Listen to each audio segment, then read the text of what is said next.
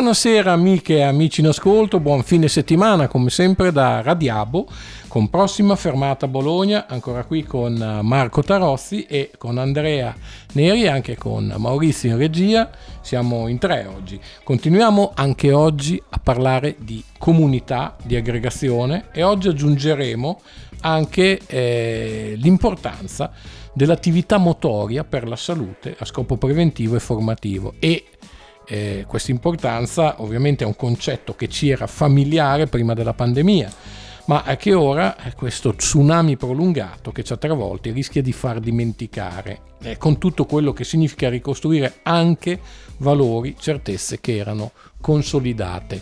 E tra poco avremo un ospite per parlare di uno dei tanti eh, problemi eh, legati, devo dire, al caro bollette eh, che ci ha provocato questa, il post, non, non, è un post pandemia, siamo ancora dentro, ma insomma sono cambiate un po' le cose, è un altro eh, modo di, di, di, di vedere le, le cose. Intanto noi ci prepariamo a, a chiamarlo questo ospite, ma sul caro bollette vi volevo eh, ricordare eh, quello che è successo eh, proprio ieri. I sindaci Marco. hanno spento. Ecco, abbiamo già l'ospite, abbiamo già l'ospite in linea. Allora eh, anticipo, mi fermo un attimo sui sindaci, ma lo saluto perché ho in linea Fabio Casadio, presidente di Acqua 7 e segretario generale di WISP provinciale. Buonasera Fabio. Ciao Marco, buonasera a tutti i radioascoltatori. Allora, grazie di essere con noi. Io leggo un attimo questa notizia che volevo dare perché si collega, poi è, è tutto collegato in queste, in queste, puntate. Il caro bollette, i sindaci ieri hanno protestato, c'è stato buio su palazzi e monumenti di tutta Italia per sensibilizzare il governo sugli effetti che questo caro bollette avrà a breve sui mm. bilanci degli enti locali. È un'iniziativa a cui eh, hanno partecipato in, alla fine alla, della serata perché si sono un po' collegati strada facendo tanti comuni, ma circa 3.000 comuni hanno spento per mezz'ora, in certi casi o per un'ora, edifici molto rappresentativi. Qual è il rischio che questi amministratori hanno voluto eh, evidenziare? Eh, amministratori di ogni colore politico, devo dire, vogliono a tutti i costi evitare di dover tagliare servizi ai cittadini. Dietro la protesta ci sono numeri da paura, la stima di un surplus di spesa di 550 milioni di euro. Iniziativa che è partita dall'Emilia Romagna col primo cittadino di Reggio Emilia che è Luca Vecchi che ha oscurato per mezz'ora le luci del ponte di Calatrava. A Bologna sono rimasti al buio il Nettuno e Palazzo Renzo, altri sindaci della regione come Gianluca Zattini di Forlì e Michele De Pascali di Ravenna hanno scritto e inviato una lettera ai parlamentari locali chiedendo di intervenire sul problema delle bollette, perché è un problema che rischia di portare all'interruzione dei servizi pubblici. Ed è un problema che è, è ben noto all'ospite di questa sera, Fabio Casadio, domenica scorsa, e ne avevamo parlato, se vi ricordate, venerdì, nella puntata di venerdì scorso, domenica scorsa c'è stata una, una protesta, una chiusura delle eh, piscine eh, di tutta la regione eh, perché eh, questo caro bollette di cui abbiamo parlato, unito a tante altre problematiche, per esempio il fatto che adesso le piscine sono a pieno regime, ma non a pieno regime di di, di utenti perché la gente è, insomma è anche un po' si sta facendo i conti anche un po' col timore della gente a tornare poi spiegheremo perché invece in piscina questo timore non ci deve essere. Ma eh, Fabio Casadio è presidente di Acqua 7 Acqua 7 è un consorzio che riunisce le, i, i, i, grandi gestori di piscine di Bologna, 2000 Service, CSI, The Hacker, Asi Nuoto, President, Rarinant e naturalmente eh, eh, c'è eh, coinvolta anche WISP eh, provinciale. E allora Fabio, eh, entro subito nel merito di questa problematica, insomma, eh, perché avete ritenuto di dover alzare la voce come ha fatto Franco Fanissi che ci raccontava venerdì scorso ed era molto contento della vostra protesta perché diceva dobbiamo tutti alzare la voce. Franco Fannissi, presidente del circolo Arci San Lazzaro, che per un giorno ha chiuso il ristorante pur assicurando pasta asciutta gratis a tutti quelli che, interven- che, che, che passavano per sapere le problematiche di questo circolo. Insomma, i, i centri di socialità, in questo caso anche di ehm, mo- possibilità di fare movimento, di attività motoria, stanno subendo molto i, i postumi di questo bruttissimo periodo che ci siamo portati dietro. Ma eh, guarda, il vero problema oggi eh, è il caro bollette. Anche se noi avessimo oh, le frequenze che avevamo prima della pandemia del Covid, non sarebbero sufficienti per sostenere questi costi che sono davvero andati a, alle stelle, ma in modo talmente esasperato da per alcuni versi mm, non avere alternativa. Nel senso che o Draghi, dico il governo, e non a caso mi rifaccio a Draghi perché nella conferenza stampa di questa sera ha, accennato che la prossima settimana interverrà con delle eh, iniziative mh, importanti, eh, oppure semplicemente si chiude. Dico semplicemente proprio perché non siamo in una situazione eh, di confine tra lo stare aperti e lo stare chiusi, per cui con un po' di razionalizzazione dei costi si riesce a tirare avanti. Un esempio, una piscina che lo scorso anno nel mese di dicembre pagava 10.000 euro di riscaldamento, adesso è a 25 in un solo mese, quindi capite che 15.000 euro per i sei mesi invernali fa 90.000 euro. È più del doppio, siamo a più, sì, del, più doppio. del doppio siamo più del doppio e stiamo attendendo anche uh, un ulteriore eh, rincaro. Eh, la, la, la, cosa strana qual è? Che Acqua 7 gestisce le piscine di Bologna che sono tutte piscine pubbliche, quindi in realtà la manifestazione di domenica è una manifestazione che tende di rafforzare un'alleanza con i proprietari degli impianti, che sono i comuni, e che avete visto in che situazione si trovano anche loro, perché o c'è una soluzione di tipo complessiva e allora riusciremo a superare questo momento oppure il problema esiste. Senti, l'amministrazione Scusami. Ti chiedo una cosa, soluzione complessiva, sì. ma appunto i comuni che si rivolgono al governo, voi tu che hai parlato di, di governo, insomma soluzione complessiva significa che deve essere presa dall'alto e, e, e, e cioè che eh, aiuti anche le, le, mm, le, amministrazioni locali, perché sono, sono coinvolte quanto voi. No, soprattutto perché il nostro referente non è il governo, il nostro referente è il comune al quale noi ci stiamo rivolgendo dicendo caro comune nel momento in cui ci hai assegnato in convenzione le piscine c'erano degli equilibri che giustificavano anche il rapporto economico con l'amministrazione pubblica, degli equilibri che erano dettati dai costi delle utenze di due anni fa e dalle frequenze di due anni fa, oggi sono tutti meccanismi saltati, per cui caro comune insieme rivediamo i conti e ritroviamo le condizioni perché il gestore possa continuare la sua attività. Ma ci stiamo rivolgendo a un soggetto altrettanto debole che a sua volta ha fatto la stessa manifestazione nei confronti del, del governo. Quindi l'alleanza che noi cerchiamo con l'amministrazione eh, è eh, squisitamente di tentare di fare in modo che dal governo arrivi una soluzione che credo non sia semplice, che credo insomma, abbia eh, come risultato mh, mm, la situazione particolare nella quale ci troviamo, eh, anche guardando un po' la geopolitica del momento, insomma non ho bisogno di ricordare a nessuno cosa sta succedendo in Ucraina, eccetera, certo. ma che solo il governo eh, può provare a trovare delle soluzioni.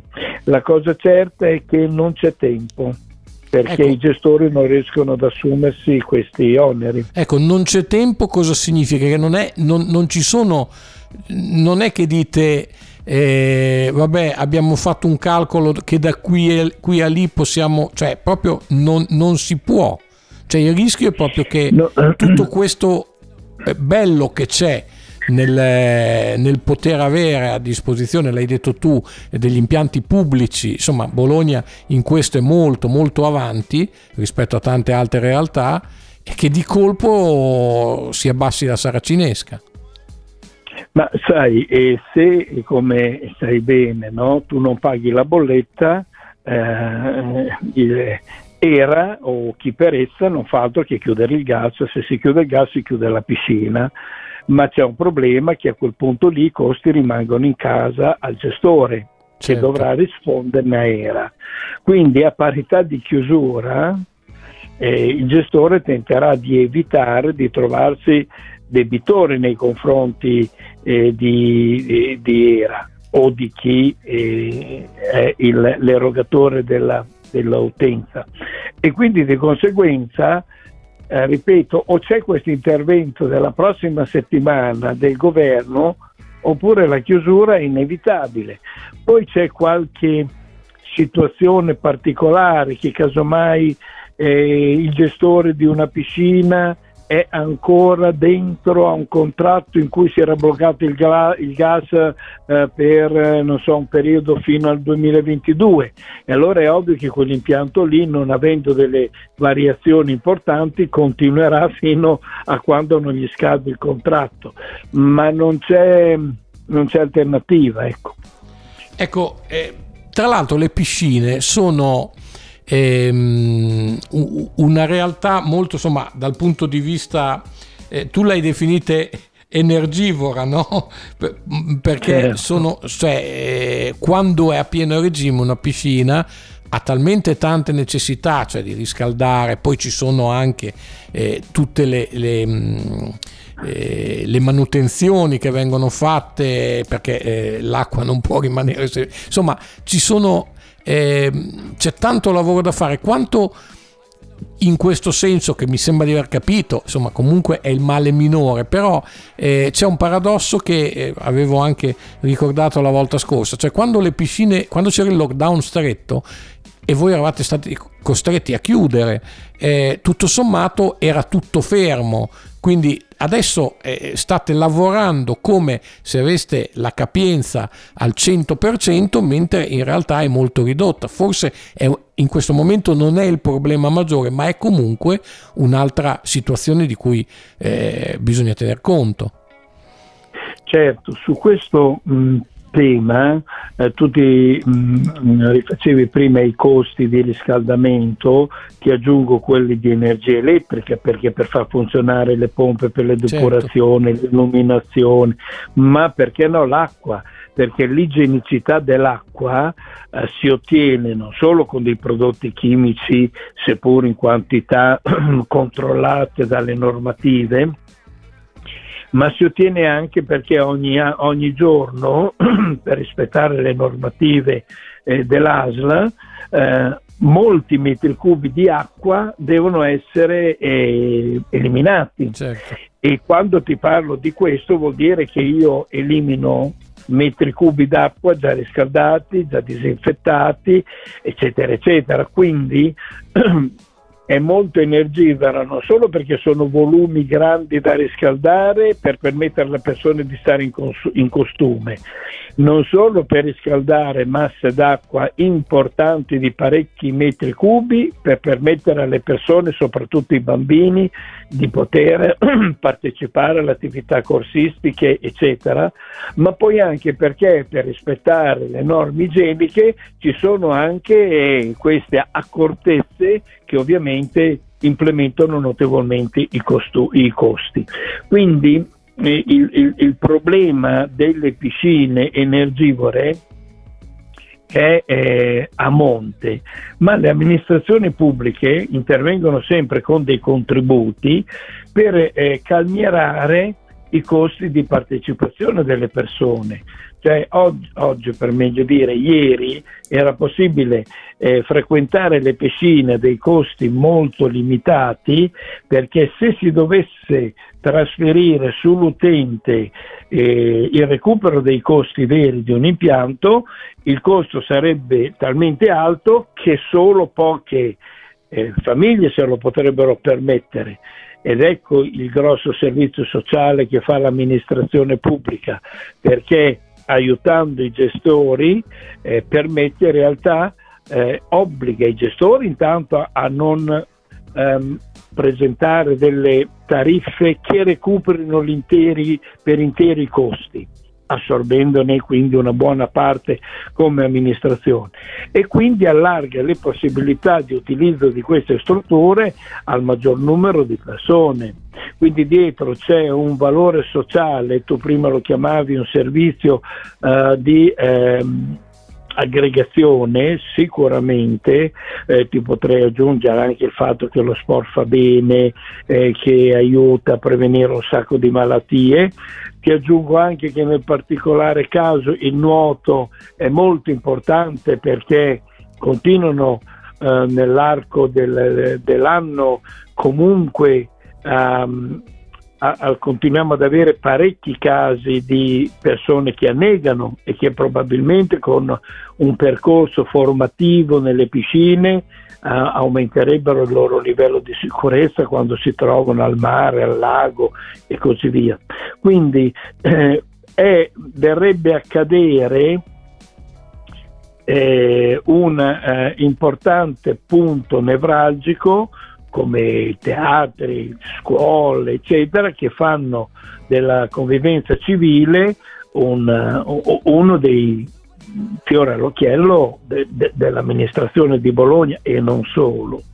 Poi va da sé che davanti a cataclismi cioè, si sopravvive, i nostri nonni hanno fatto una guerra, quindi lì non c'erano tante piscine, quindi va da sé che davanti a cataclisma poi eh, va bene tutto, però se si riuscisse a trovare la strada per mantenere questi aspetti credo che sarebbe importante per tutti. Poi non dimentichiamo che soprattutto i giovani stanno, si spera, uscendo da questa pandemia con un livello eh, diciamo peggiorato delle relazioni eh, e quindi questi centri hanno anche questo scopo, soprattutto adesso, di riattivare le relazioni tra le persone. Considerate che in una piscina si parte dai sei mesi e si finisce agli anta, 90, quindi c'è di mezzo veramente tutta la vita. La, la, c'è di mezzo la vita. Eh. Se, senti, ti chiedo una cosa proprio tecnica: l'utenza attualmente, che, che percentuale, in che percentuale potete ehm, eh, ricevere utenti rispetto alla capienza piena, alla capienza totale della piscina? Adesso, questo... Allora, con i protocolli che sono ancora in essere, esatto. ehm, sono calate del 40% le potenzialità che gli impianti avevano e di conseguenza ehm, il rispetto dei protocolli a cui noi siamo eh, attenti al 100% porta di per sé una riduzione eh, oggettiva delle persone. Poi secondo me c'è ancora un'alea che sta diminuendo sempre più, eh, con più ci rasserenano sull'andamento, un'area che dice ma insomma non lo so. Bravo. Ecco, questo era proprio quello che ti volevo chiedere, se tu percepivi anche questo, cioè io porto mio figlio eh, Matteo in piscina eh, da quando aveva appunto come dici tu da quando aveva sei mesi forse anche un po' prima. E, e, mm, e lui adesso mi dice eh, ma c'era la corsia vuota cioè lui va a nuotare dice ah, ho nuotato bene però è un segnale di questo che stai dicendo cioè c'era anche un po' di timore a, rim- a rimettersi dentro uno spogliatoio andare dentro la piscina e vorrei anche che tu aggiungessi ma questo l'ho già detto tante volte anch'io, che le piscine sono uno dei posti più sicuri eh, e sono stati anche in pieno lockdown uno dei posti più sicuri eh, in tempo di pandemia. Ma intanto c'è un dato iniziale da considerare che purtroppo in questi due anni di pandemia è calato la percentuale delle persone che si muovono e sì. che ottengono dal movimento un beneficio per la salute. Quindi eh, non è vero che eh, ha aiutato il fatto di poter andare comunque a muoversi all'aperto, perché poi le persone non ci andavano. Sì. E quindi partendo da lì a scendere, questo calo lo misuriamo sicuramente anche collegandolo a una preoccupazione comprensibilissima perché ognuno di noi è, ha un, ormai uno stato d'animo eh, di difficoltà quando deve immaginare di andare in un posto chiuso, casomai con un grosso assembramento, eccetera. Però eh, da un punto di vista tecnico, eh, se c'è un posto sicuro è la piscina. Eh, primo perché ci sono i disinfettanti come il cloro che hanno un grosso potere nei confronti anche del virus. Poi perché i, i protocolli hanno diminuito il numero delle persone che potenzialmente potevano entrare e terzo perché eh, vengono rispettate i protocolli di distanziamento, di mascherine, eh, tutto quello che ci è eh, fra virgolette imposto dalla, dalle normative in modo maniacale. Eh, quindi secondo noi eh, problemi non esistono, tanto è vero che non abbiamo avuto eh, né focolai in genere, eh, ma eh, per quello che ci risulta nemmeno casi che possano essere ricondotti alla frequenza in piscina. Eh, noi comunque abbiamo dato la possibilità a coloro che si erano iscritti prima della pandemia di recuperare eh, eh, con dei voucher il periodo non goduto eh, e quindi noi abbiamo persone che sono in attesa, per esempio adesso che si sta mitigando la preoccupazione del, del virus, sono in attesa di a marzo eh, tornare in piscina utilizzando il voucher casomai dello scorso anno o di due anni fa eh, perché si sentono più tranquille e sicure. Certo. Eh, la, la, la nostra aspettativa è che se davvero finalmente si ha l'idea che si esca dalla pandemia anche un po' sconosciuta e si entri in un periodo nel quale si tenga sotto controllo eh, come altre malattie, influenze, polmoniti, eccetera, eccetera, e allora questo ci fa ben sperare nelle ipotesi che siamo riusciti a tenere aperte le piscine per il caro bollette, perché non dimentichiamo che adesso in realtà il vero problema è quello di cui abbiamo discusso fino adesso. Senti Fabio, una cosa, parliamo, noi abbiamo parlato molto degli utenti e di quello che rischierebbero anche in salute, secondo me, a non potersi più muovere, a non poter più andare in piscina, nuotare. Mi viene anche un'altra domanda da farti, quanti lavoratori ci sono adesso eh, dentro queste piscine? Quanta gente in questo momento è anche giustamente, insomma, credo eh, in ambasce perché, eh, perché eh, il fatto che possa eh, succedere quello che nessuno di noi si augura succeda e speriamo proprio che non succeda, eh, insomma, eh, tiene anche un po' sul filo queste persone. Quanta gente c'è?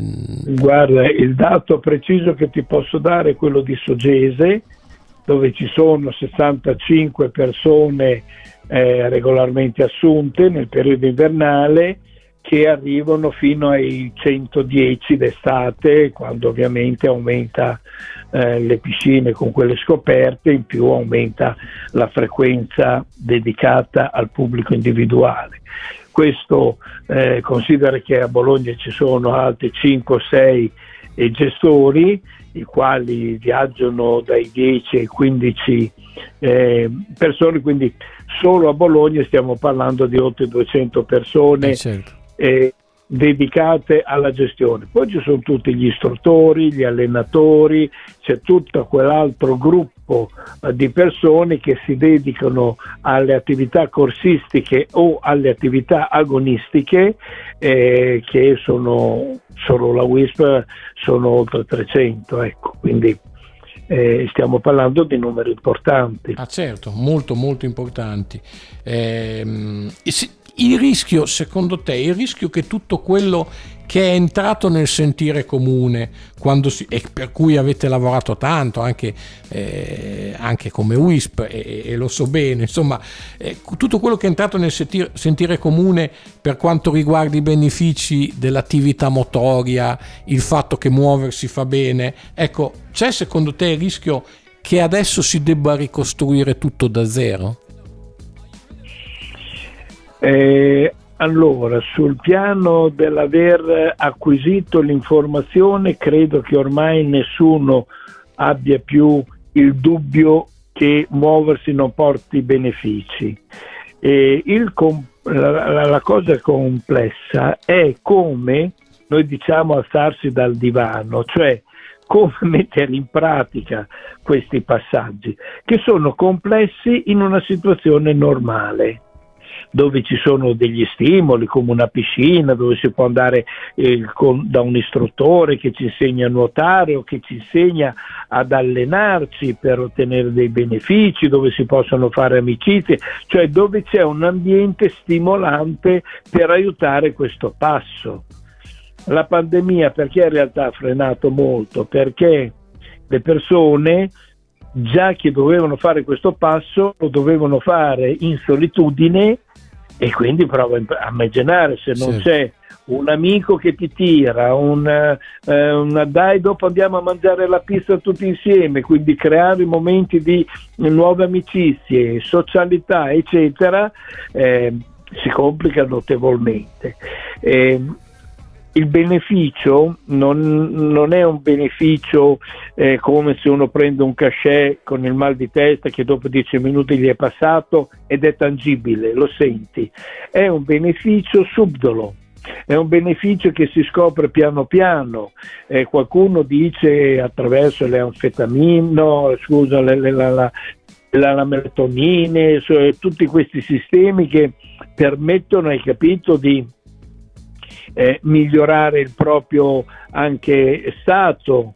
Uh, tu sai che uno dei grossissimi problemi di questo periodo già comunque immaginato prima del Covid e che il Covid non ha fatto altro che peggiorare è la depressione. Certo. Eh, c'erano uh, articoli importanti eh, scientifici che già nel 2014 davano per il quindi prima del Covid, davano per il 2020 la depressione come la seconda malattia più importante eh, delle, delle, civiltà uh, avanzate. Quindi ehm, lo scopri piano piano, lo scopri con le endorfine che ti crea il movimento, che di fatto è una situazione che ti fa stare meglio. E, e allora non essendo così chiaro, immediato, mal di testa e piglio che sai mi passa, questo passaggio di mettere in movimento le persone è difficile anche perché si porta dietro e si deve portare dietro la quotidianità cioè per ottenere certo. poi questo la, beneficio nel la, tempo la non bisogna fare. Eh, certo. Eh, certo. Quindi inserirlo nelle proprie azioni quotidiane eh, come continuità. Di conseguenza, di conseguenza eh, è importante, capito, iniziare eh, alcuni dicono che bisogna riuscire a fare i primi 100 giorni per entrare dopo in un sistema eh, di autoconvincimento. Ecco, la difficoltà sono proprio questi primi 100 giorni. Senti, hai parlato di un intervento del governo che è atteso a breve, prossima settimana abbiamo detto. Cosa vi esatto. aspettate? Allora, ci aspettiamo di fatto come situazione ideale che eh, si possa tornare alle condizioni antecedenti questi ultimi eh, aumenti. Eh, dopodiché, ovviamente, a secondo del livello di intervento, si attiveranno tutti quei meccanismi che aiuteranno a non chiudere queste strutture ma lo faremo insieme con i frequentatori, dialogando con loro, cercando di capire come poter superare eh, questo, questo, momento. Quindi c'è mh, una, una, miriade di, di, situazioni, da eh, comprimere alcuni orari di apertura che vediamo hanno uh, un scarso appeal, eh, dal fatto di eh, trovare momenti eh, nel quale con interventi di efficientamento energetico si possano calmierare i costi. C'è un lavoro oh, da mettere in campo che ha bisogno di tempo e di conseguenza eh, c'è bisogno di una riduzione di queste tariffe che permettano di trovare un po' uh, questi spazi, questo, questo tempo. Su. Sei ottimista su questa... Ehm, Sei sereno, insomma. No, non, sereno no, nel senso che combatti serenamente, combatti con, ti batti eh, serenamente, eh, non combatti. Eh, eh, qualcuno parlava in pandemia come essere in guerra, io l'ho sempre rifiutato perché quando vedi le immagini di chi veramente ha fatto la guerra, io dico che siamo ancora molto fortunati nella sfortuna, molto fortunati. Ma non è escluso che non abbiamo visto ancora tutte le conseguenze di questa pandemia. Certo, è vero. E allora va da sé che se queste cominciano a essere di quelle eh, conseguenze che vanno a incidere sulla struttura sociale che eravamo riusciti a darci in questi 70 anni eh, da, da, da, dall'ultima guerra. Mm, e allora forse è più facile immaginare di, di aver vissuto una guerra con altri sistemi e di uscirne eh, mal ridotti con l'obiettivo di ricostruire e quindi passaggi come quelli, capito, che nell'ultima guerra era una bomba che ti finiva sulla piscina e la dovevi ricostruire perché te l'aveva tirato giù. Oggi si chiamano bollette, punto di domanda, quindi non ho un giudizio né ottimistico né pessimistico, dico che dobbiamo cercare di lavorare al massimo per mantenere questa struttura sociale e cominciare ad attrezzarci nel caso non fosse possibile per come ricostruirla, perché è indubbio che insomma, noi siamo individui sociali e di conseguenza in un modo o in un altro io, io, vedo a volte immagini in televisione delle, come erano ridotte le nostre città eh, al termine della seconda sì, guerra mondiale Bologna, e quando io le vedo Allora mi chiedo, ma come hanno potuto fare queste persone, cioè i nostri nonni, eh? non è che andiamo tanti là, eh, come hanno potuto fare a ricostruire quello che oggi vediamo quando giriamo in macchina, eccetera. Quindi diciamo che in un modo o in un altro troveremo anche noi le forze per se poi dopo quella delle bollette la risolviamo ancora meglio perché ci occuperemo di come mantenere con questo spavento le gestioni cercando di attuare tutti quei eh, miglioramenti eh, che ci permettono di renderlo compatibile. Ecco.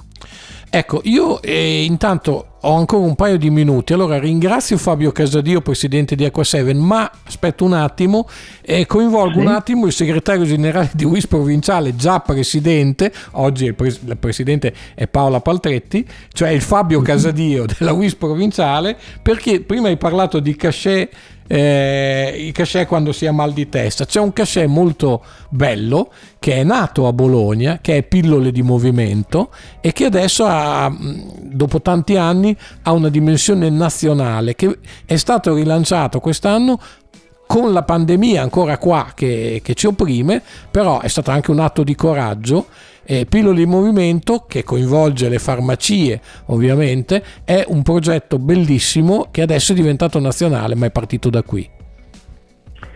Eh sì, è partito da qui con una valenza eh, molto eh, più semplice di quella che potrebbe avere oggi, cioè noi abbiamo iniziato a fare questo progetto dicendo come facciamo a fare conoscere alle persone eh, il piacere di muoversi eh, non certo facendogli fare una lezione gratuita eh, come succedeva spesso e sempre negli impianti. No?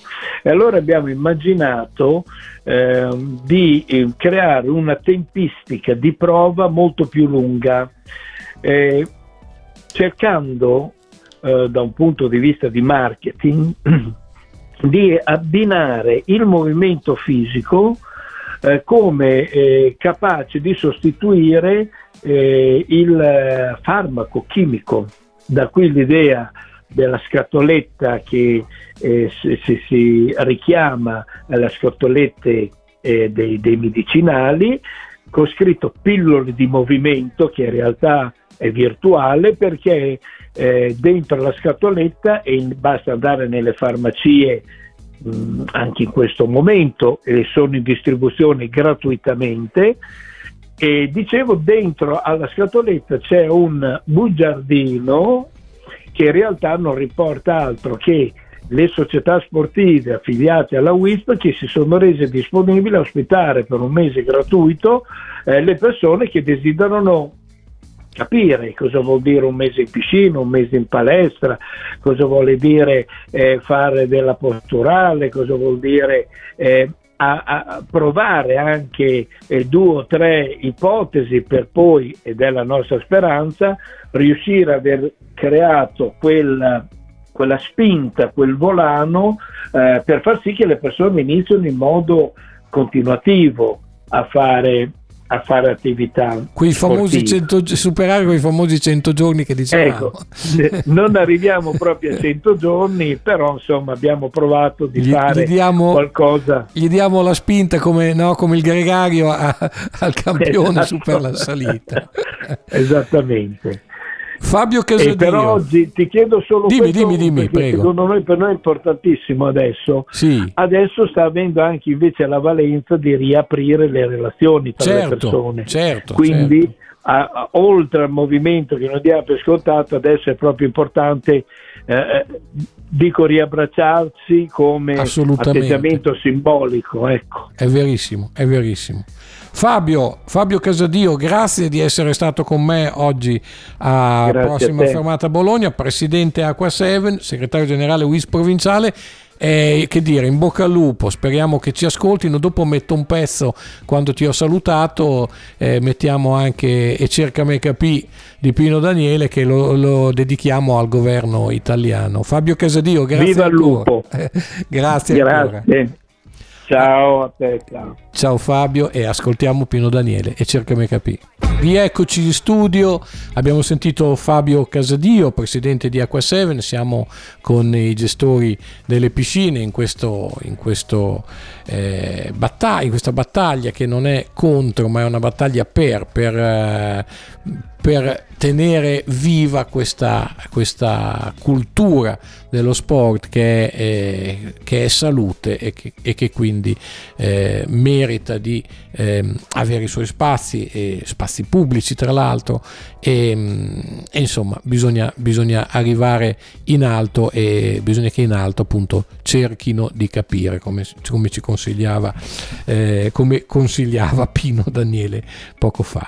Allora, un po' di notiziario, poi chiudiamo anche questa puntata, ma allora c'è una notizia vecchia, ve lo dico subito, però eh, venerdì scorso non sono riuscito a darla, a dirlo, eh, venerdì scorso era fresca, adesso non è più fresca ma è importante perché riguarda un amico, un amico che è stato qui con noi eh, e a cui vogliamo molto bene, che è Riccardo Pazzaglia, quindi eh, gli facciamo, non diamo la notizia, perché la notizia è che gli è stata eh, assegnata la Turita d'Argento, che è un riconoscimento che dà un grande valore ad oltre 30 anni di carriera. Eh, gli è stata assegnata dal comune di Bologna. Eh, Riccardo è il fondatore, il direttore artistico dell'associazione Burattini a Bologna Burattinaio per vocazione è stato l'ultimo allievo, allievo, del maestro Demetrio Presini, detto Nino, Nino Presini.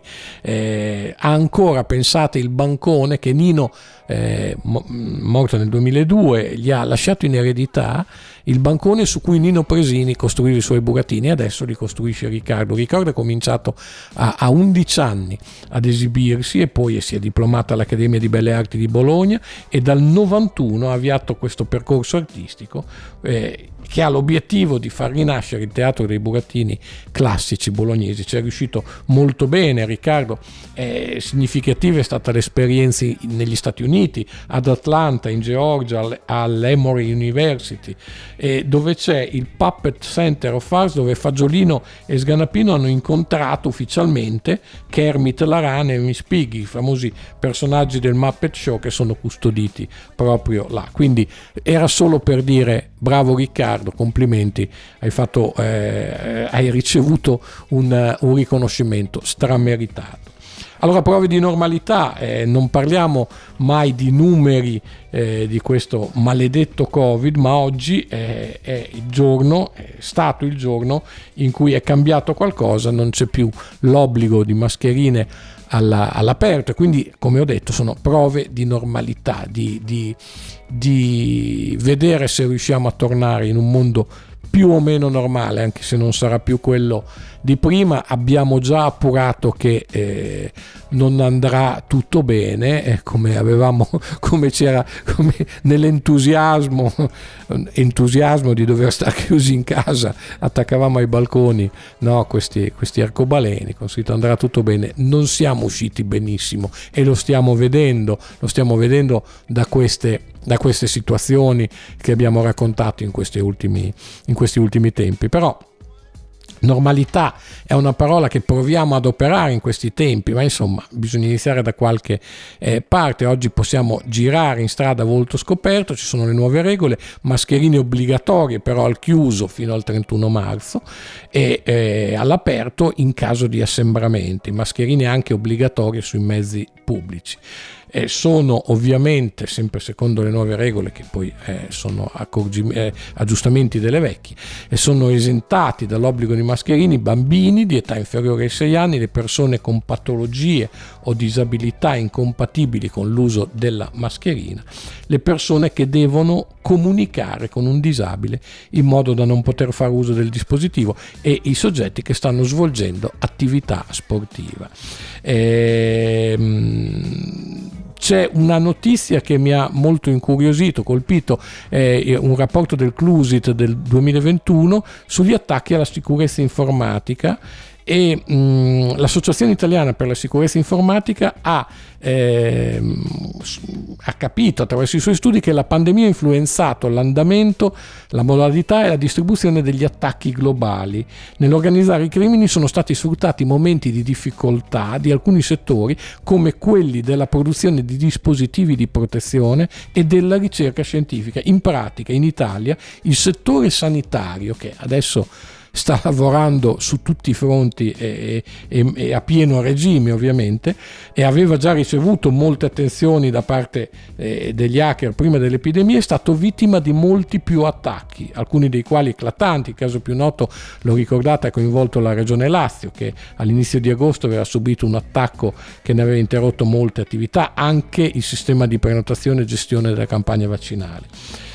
I motivi sono diversi, eh, i motivi che spiegano perché la sanità è vulnerabile, ma fondamentalmente il più grave è che la sanità, in generale la pubblica amministrazione, sono culturalmente impreparate ad affrontare questo tipo di attacchi, cioè un limite è la retratezza tecnologica, che è grave anche quella della sanità è anche più grave di quella della pubblica amministrazione. Nelle aziende sanitarie e negli ospedali sono usati sistemi spesso vecchi e più precari e quindi molto a rischio. Ci sono poi problemi strutturali, molti macchinari elettromedicali sono datati, possono funzionare se collegati a sistemi operativi altrettanto datati.